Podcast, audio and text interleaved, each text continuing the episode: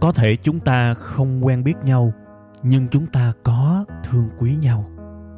Cũng có thể chúng ta chưa bao giờ chung vui với nhau, nhưng chắc chắn hễ buồn, hễ cô đơn thì chúng ta lại có mặt cùng nhau.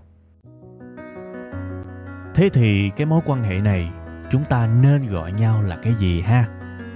Tôi xin mạn phép được gọi mối quan hệ này là tri kỷ cảm xúc. Một tình tri kỷ đặc biệt với kết nối duy nhất là cảm xúc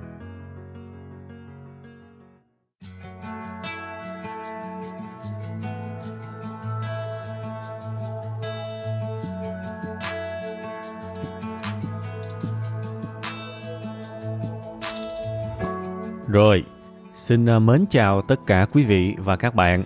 Mến chào tất cả những tri kỷ cảm xúc của tôi đã quay trở lại với chương trình tri kỷ cảm xúc của chúng ta. Nói một cách nghiêm túc và kể cả chân thành thì tri kỷ cảm xúc xin được gửi lời chào đến tri kỷ cảm xúc. Ha, các bạn thấy không? Tuần này bắt đầu tôi ngựa ngựa tôi đổi cách giới thiệu.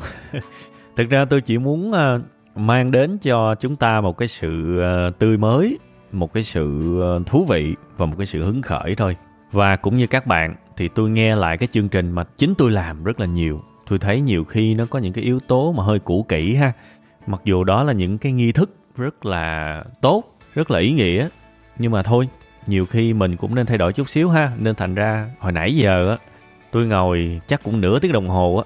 Trước khi mà tôi thu cái tập này á, tôi ráng tôi suy nghĩ một cái cách nào đó để mà tôi à, truyền tải đến các bạn một cái gì đó mới mẻ ở cái phần màu đầu của chương trình và tôi hy vọng là phần nào đó truyền được cho các bạn cái sự mới mẻ ha mặc dù à, nó không có một cái giá trị gì về mặt kiến thức nó không có giá trị gì về, về mặt thông tin cả. Nhưng mà tôi chỉ muốn với những cái điều nhỏ nhặt như thế này á các bạn biết là tôi có cố gắng để truyền tải đến các bạn.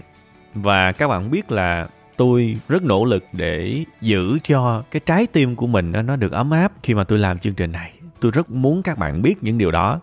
Và tôi mong là các bạn có thể cảm nhận được cái điều đó. Cuối cùng hết thì cái chương trình này sẽ vô nghĩa nếu mà nó không có tính cảm xúc, nó không có tính tình yêu, thực sự là như vậy. Và tôi mong là các bạn cảm nhận được những điều đó ha. Các bạn cố gắng trong cái mùa dịch này giữ gìn sức khỏe, ăn uống, ngủ, nghỉ, tập thể dục các thứ đều đặn để mình có một cái thể trạng, một cái tinh thần đủ tốt và có thể đối mặt được với những cái vấn đề trong cuộc sống này. Cuối cùng hết thì chân cứng đá mềm vẫn là một cái sự hướng tới mà tôi tin rằng rất là tích cực trong cuộc sống này chúc các bạn chân cứng đá mềm ha. Ok bây giờ chúng ta sẽ quay trở lại với cái chủ đề chính của chúng ta ngày hôm nay. Thêm một cái tập mà nó cũng khá là hát não đó. Đó là gì? Các bạn muốn uh, tin vào chính mình đúng không?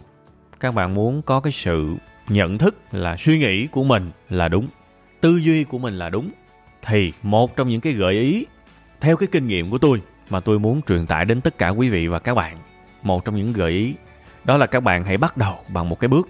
Đó là bạn đừng có tin mình. Bạn đừng có tin cái quan niệm của mình. Đừng có tin cái ý kiến của mình. Thưa quý vị và các bạn, đó là một trong những cách rất hiệu quả để bạn tin mình. Các bạn thấy ghê không? Bởi vì tôi nói là hát não mà.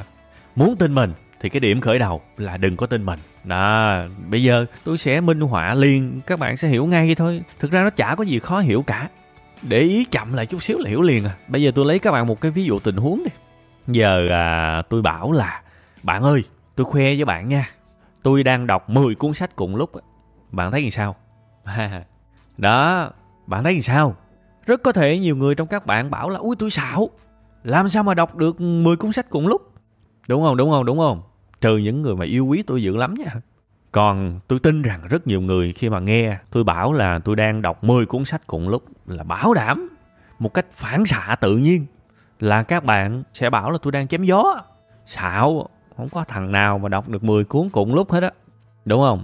Thế thì giả sử có những người nói tôi như vậy thì cái quan điểm của những người đó theo các bạn là đúng hay sai? Có đúng là tôi đang chém gió với các bạn nếu mà tôi nói là tôi đang đọc 10 cuốn sách cùng lúc không? À, thì bây giờ mình thử áp dụng cái phương pháp mà tôi nói với các bạn trong cái bài bữa nay đi ha. Muốn tin tưởng mình á, tin tưởng vào cái quan điểm của mình á, thì đầu tiên là đừng có tin nó. Thiệt, hãy chậm chậm lại đi. Chậm lại và coi coi có cái gì nó kỳ kỳ hay không. Rồi sau đó hãy ra kết luận. thử lục lại ký ức của mình coi coi mình đã từng trải qua một cái việc gì mà nó na ná giống giống cái việc mà mình đang suy nghĩ hay là đang nhận định hay không lục lại đi các bạn tôi nói đó cuộc đời này á để biết mình đúng hay sai á cũng cần phải nỗ lực một câu trả lời đúng cũng phải nỗ lực để kiếm được chứ nó cũng không miễn phí đâu vậy thì bây giờ giả sử cái câu là tôi đang chém gió khi tôi bảo là tôi đang đọc 10 cuốn sách cùng lúc, thì bây giờ thử chậm lại coi, thử lục lại ký ức của mình coi. Coi cuộc đời của mình có bao giờ đã từng đọc 10 cuốn sách cùng một lúc hay chưa? Thử coi. Và khi mà đã lục lại, đã hỏi mình câu hỏi đó, rất có thể bạn sẽ phát hiện ra, ủa, hình như có à. Cái hồi học cấp 3 đó, học 10 môn cùng lúc đó, mỗi môn ít nhất một cuốn sách đó đúng không? Ờ ha được chứ, sao không được ta? Được. Đọc 10 cuốn sách cùng lúc không hề vô lý. À đúng không?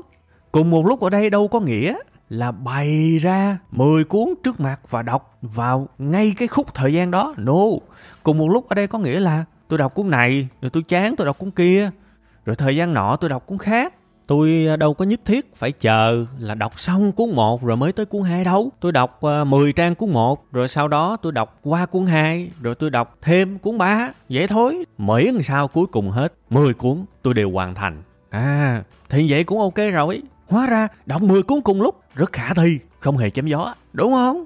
Vậy thì à mình phát hiện u u u u cái tư duy của mình nó có vấn đề.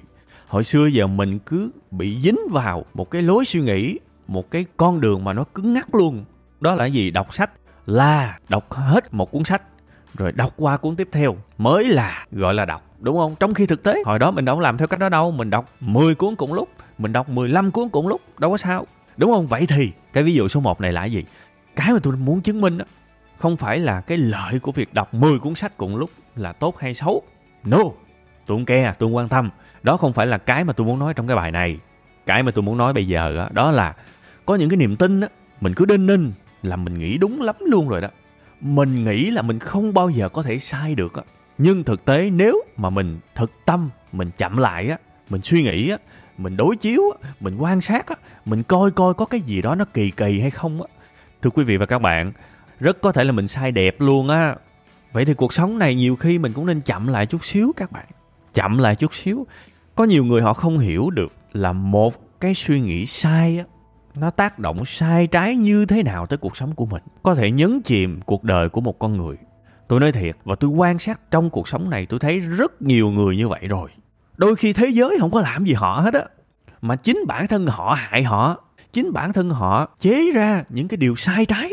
Tin tưởng mình một cách mù quáng. Và cái sự tin tưởng đó nó sinh ra những cái hành động mù quáng. Mà những hành động mù quáng nếu mà nó sai nữa, thì cuộc đời này đi xuống các bạn một trong những thứ mà tôi nhìn thấy rất nhiều trong cuộc sống này là những người thất bại rất nỗ lực đi rao giảng cái thất bại của mình cho người khác.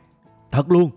Và những cái sự rao giảng thất bại đó, nó không hề nằm ở cái tầng nghĩa tích cực. Đó là, em ơi, mấy bạn ơi, mấy bạn nhìn thất bại của mình để rút kinh nghiệm nhé, no. Cái này tôi cũng có kiểm chứng luôn rồi nên tôi rất tự tin. Phần lớn những người đi rao giảng về thất bại của họ thì thường với cái tâm thế như thế này nè. Tụi bay đừng làm vì tao thất bại rồi, tao biết làm không được đâu. Tại vì mình thất bại, cái mình nghĩ là cả thế giới ai cũng như mình. Thất bại hết. Và thế là mình rất nhiệt tình để đi cản trở những người khác. Ví dụ, bạn mở một cái shop thất bại đi. Bạn ngắm đòn thất bại đó rồi, đúng không? Thế là bạn thấy bất kỳ ai chuẩn bị mở shop, bắt đầu bạn tới, bạn mon men, bạn nói, ê, cô, đừng làm mày ơi. Không làm được đâu. Khó lắm mày ơi. Khó lắm luôn á. Không làm được đâu. Thất bại là cái chắc. Đó và cái người mà nghe bạn á, bắt đầu lung lay. Nhưng mà thôi, dừng ở khúc này thôi là cũng được rồi. Nhưng tôi thấy có nhiều người còn chơi cao hơn như vậy nữa. Bắt đầu họ chế ra những cái điều mà họ nghĩ là đúng, nhưng thực ra là sai. Họ bắt đầu chế ra những cái điều, mày nhìn mà coi thằng nào mà thành công là nó có người giúp nó đó. Nó chơi đường lòn đó. Rồi nó có số đó. Nó quen người này người kia đó. Đó, một loạt những cái nhận định không kiểm chứng và tôi nói thiệt bây giờ tôi bắt bạn chứng minh cho tôi biết số đông những người thành công là vì những nguyên do bạn mới theo dệt ra. Bạn chứng minh đi, bảo đảm bạn không chứng minh được. Cùng lắm bạn kiếm được một hai trường hợp cá biệt thôi. Chứ bạn không thể nào chứng minh được. Bạn đang nói những gì bạn không biết. Bạn thất bại thì bạn chỉ có kinh nghiệm thất bại thôi. một hai năm trước tôi có nói cái việc này cho các bạn nghe rồi đó bạn thất bại bạn chỉ có thể nói về kinh nghiệm thất bại thôi và bạn không thể nào nói về kinh nghiệm thành công được vì bạn không hiểu về thành công. Bạn đâu có biết cái quá trình thành công là như thế nào đâu. Và bạn đi rao giảng cho người ta những cái điều mà bạn rất tin là đúng, mà bạn không hiểu là bạn đang hại người ta. Và bạn hại luôn chính mình. Bây giờ chúng ta cứ coi như thành công là một cái con đường từ a đến b đi. Thì khi mà bạn thất bại á, một điều chắc chắn bạn chưa đi hết con đường đó. Thì bạn không thể nào hiểu cái chỗ b á, là cái đích đến á, nó có cái gì. Khẳng định luôn. Bạn không hiểu được đâu thành ra tôi mới nói á, người thành công thì có thể hiểu về thành công và thất bại, nhưng người thất bại thì chỉ hiểu được thất bại thôi. Cho tới khi họ thành công, họ mới hiểu được cả cái con đường đó là gì. Thế thì tôi nói thiệt luôn á, mấy cái ông mà thất bại và đi rao giảng thất bại, cản trở, nhồi những cái niềm tin vào người khác làm cho họ trở nên mà trùng bước á, nó rất là, rất rất rất rất là ác luôn á các bạn ơi. Thiệt bạn giữ nó cho mình bạn thì nó chỉ hại mình bạn thôi. Bạn nói cho những người khác thì nó lại hại những người khác. Trong khi đó, cái điều đúng hơn á, lẽ ra các bạn nên chậm lại chứ. Bạn coi thử coi coi thử coi coi thử coi. Suy nghĩ của mình nó có cái gì đó kỳ kỳ hay không? Thí dụ bây giờ, thứ nhất nè, bạn coi thử coi bạn có quen với ai thành công hay không? Nếu mà thực sự có quen á, thì hỏi họ thử coi. Chào đồng chí chào bạn. Nếu mà được chọn ra một cái lý do số 1 quan trọng nhất to tát nhất quyết định thành công của bạn thì đó là cái gì nhỉ? Đó bạn thử hỏi coi. Với điều kiện là bạn phải quen nha.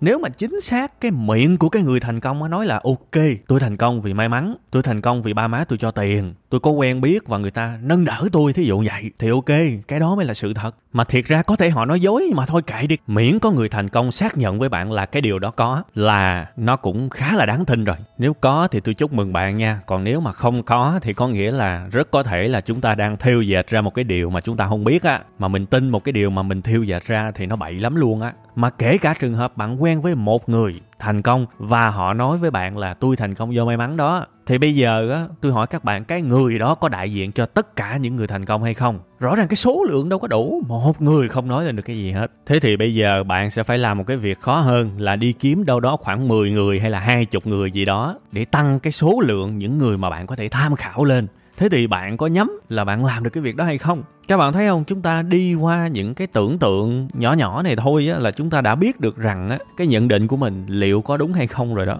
Mình phải có một cái căn cứ nào đó để mà đảm bảo cái nhận định của mình là đúng chứ các bạn. Còn một bác các bạn không thể nào mà phát ra một cái niềm tin và bạn cứ bảo là, ok, tôi đúng. Mà trong khi đó, ở đằng sau cái niềm tin đó không có gì để chống đỡ hết á. Nó trơ trọi à, ok, tôi nói tôi đúng là tôi tin, tôi nói tôi đúng rồi chứ tôi cũng biết sao đúng nữa. Thì như vậy nguy hiểm lắm các bạn. Nhiều khi các bạn cũng nên tưởng tượng là một cái niềm tin của mình nó phát ra trong cuộc sống á, nó nên giống như một cái bài luận ở trường đại học. Có nghĩa là bạn phải chứng minh được tại sao tôi đúng. Còn bạn không chứng minh được thì giảng viên hoàn toàn có thể cho bạn một điểm hay là không điểm và bắt bạn phải đóng tiền học lại. Thì nếu mà bạn đặt các bạn vào cái tâm thế đó thì rất có thể là chúng ta sẽ luôn cẩn trọng hơn với những cái nhận định của mình. Không phải là lúc nào mình cũng làm đúng đâu, không phải lúc nào mình cũng 10 điểm đâu, nhưng ít khi nào mình dưới trung bình lắm.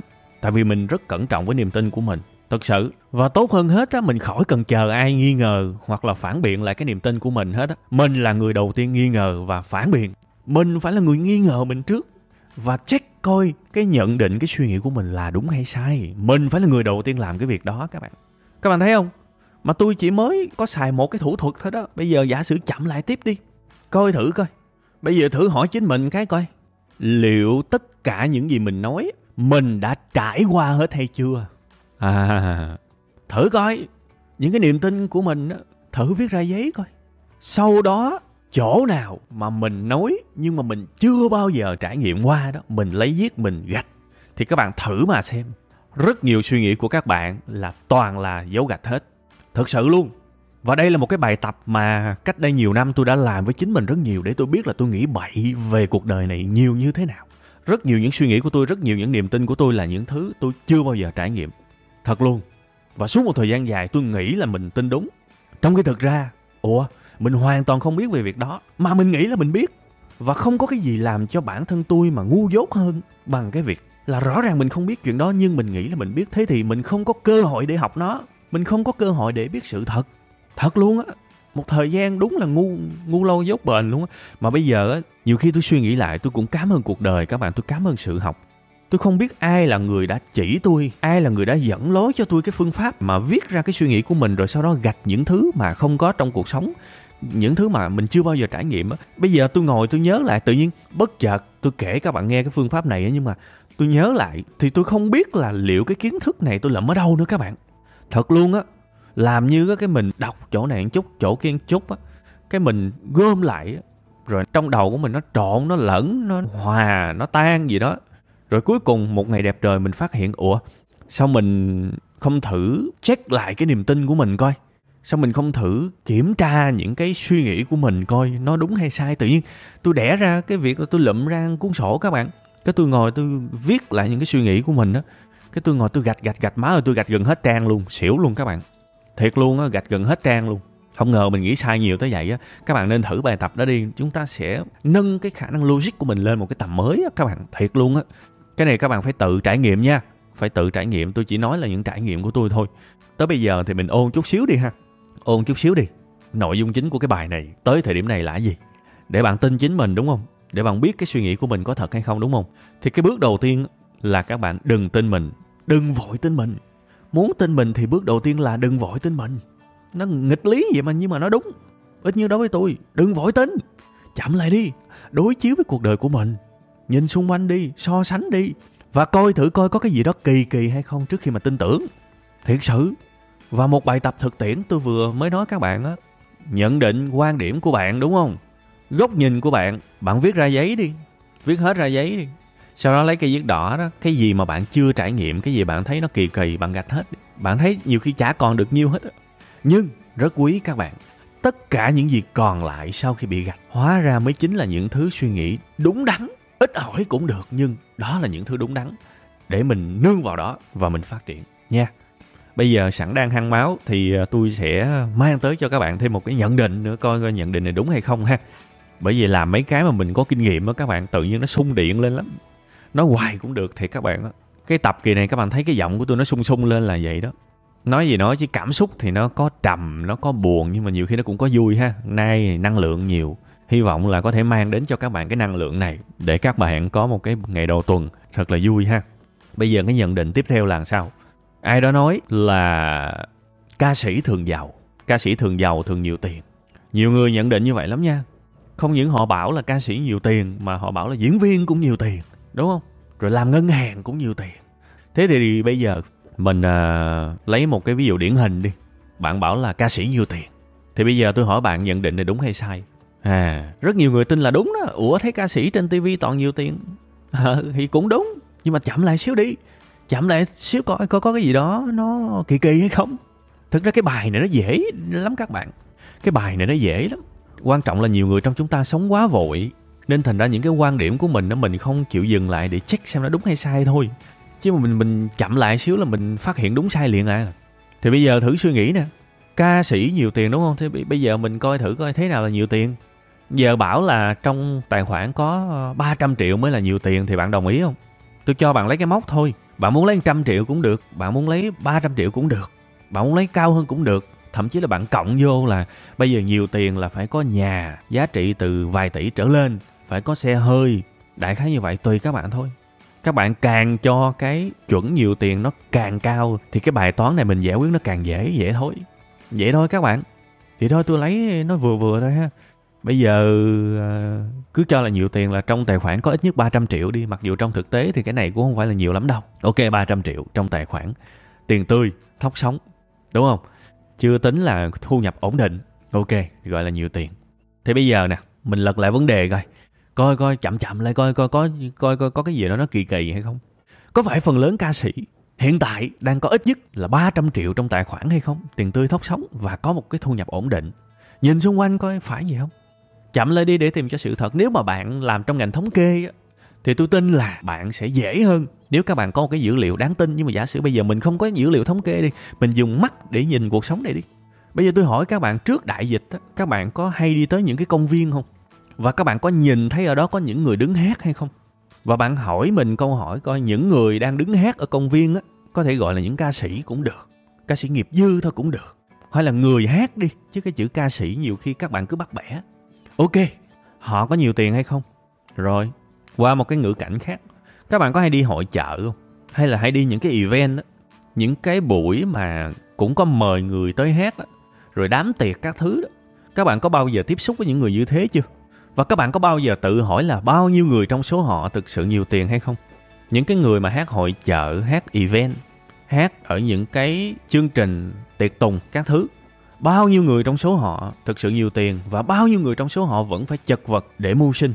À và tôi hỏi các bạn cái số giàu và cái số nghèo số nào lớn hơn? Nếu các bạn có quen biết với những người làm tổ chức sự kiện và các bạn xác nhận với họ đi rồi các bạn sẽ thấy cái số lượng những người đi hát mà giàu không nhiều. Thực sự. Rồi bây giờ mình qua một cái hoàn cảnh khác đi.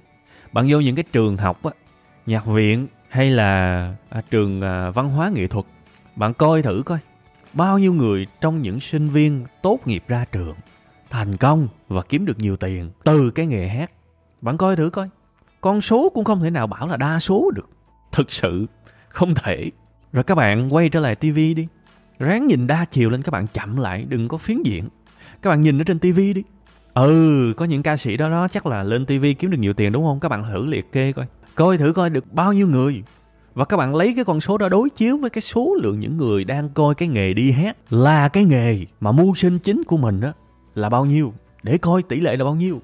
Và các bạn suy nghĩ rộng ra đi, chậm lại.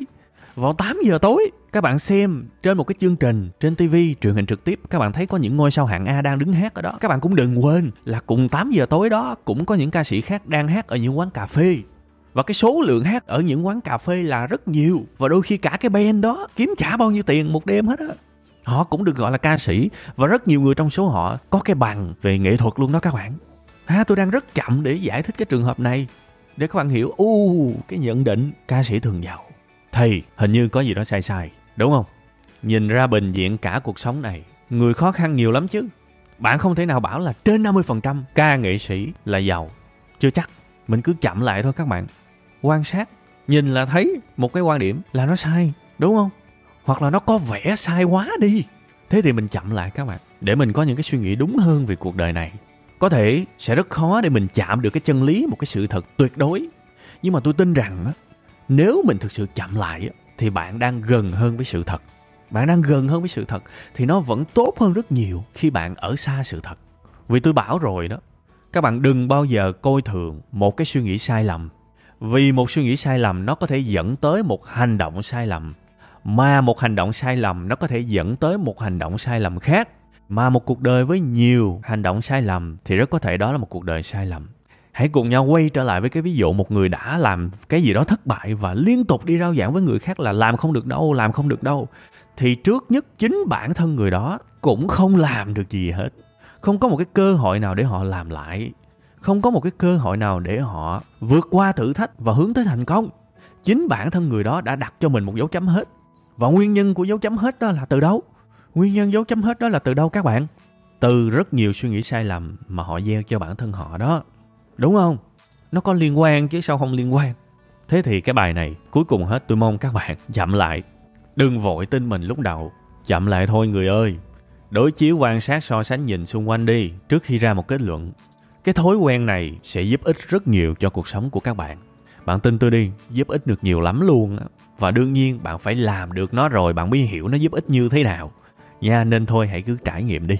Ok, cái bài kỳ này tôi xin phép được dừng lại tại đây. Cảm ơn các bạn nhiều lắm đã đồng hành với tôi trong chương trình tri kỳ cảm xúc này. Cảm ơn cảm ơn cảm ơn cảm ơn vô cùng luôn á. Bây giờ thì chúng ta tạm chia tay nhau đi ha. Tuần sau cũng tại trang web là TKCX TKCX là viết tắt của uh, tri kỳ cảm xúc á. Chúng ta sẽ cùng gặp nhau để nghe tập mới các bạn ha. Và trong thời gian giữa giữa đó nếu các bạn có ghiền quá muốn kiếm một cái phiên bản khác của tri kỳ cảm xúc thì các bạn hoàn toàn có thể chờ tới ờ, uh, 7 giờ tối thứ ba trên kênh youtube của web 5 ngày thì các bạn có thể vào đó để nghe lại chương trình ha. Đó là một cái phiên bản có dựng hình có phụ đề có uh, cắt gọn lại để chỉ còn giữ lại những cái điều xúc tích, thì coi như mình vô đó mình ôn lại. Tôi tin rằng đó là một cái cách ôn rất là hiệu quả, mà bản thân tôi cũng vô đó tôi coi lại mà. Thiệt, không biết làm sao chứ tôi luôn phải thừa nhận với các bạn là tôi rất là thích những gì mình làm ra đó, không biết tôi có bị gì không? Nhưng mà thôi, chuyện đó bắt đầu hơi xa rồi ha. Bây giờ thôi, bye bye các bạn. Xin hẹn gặp lại tuần sau nha.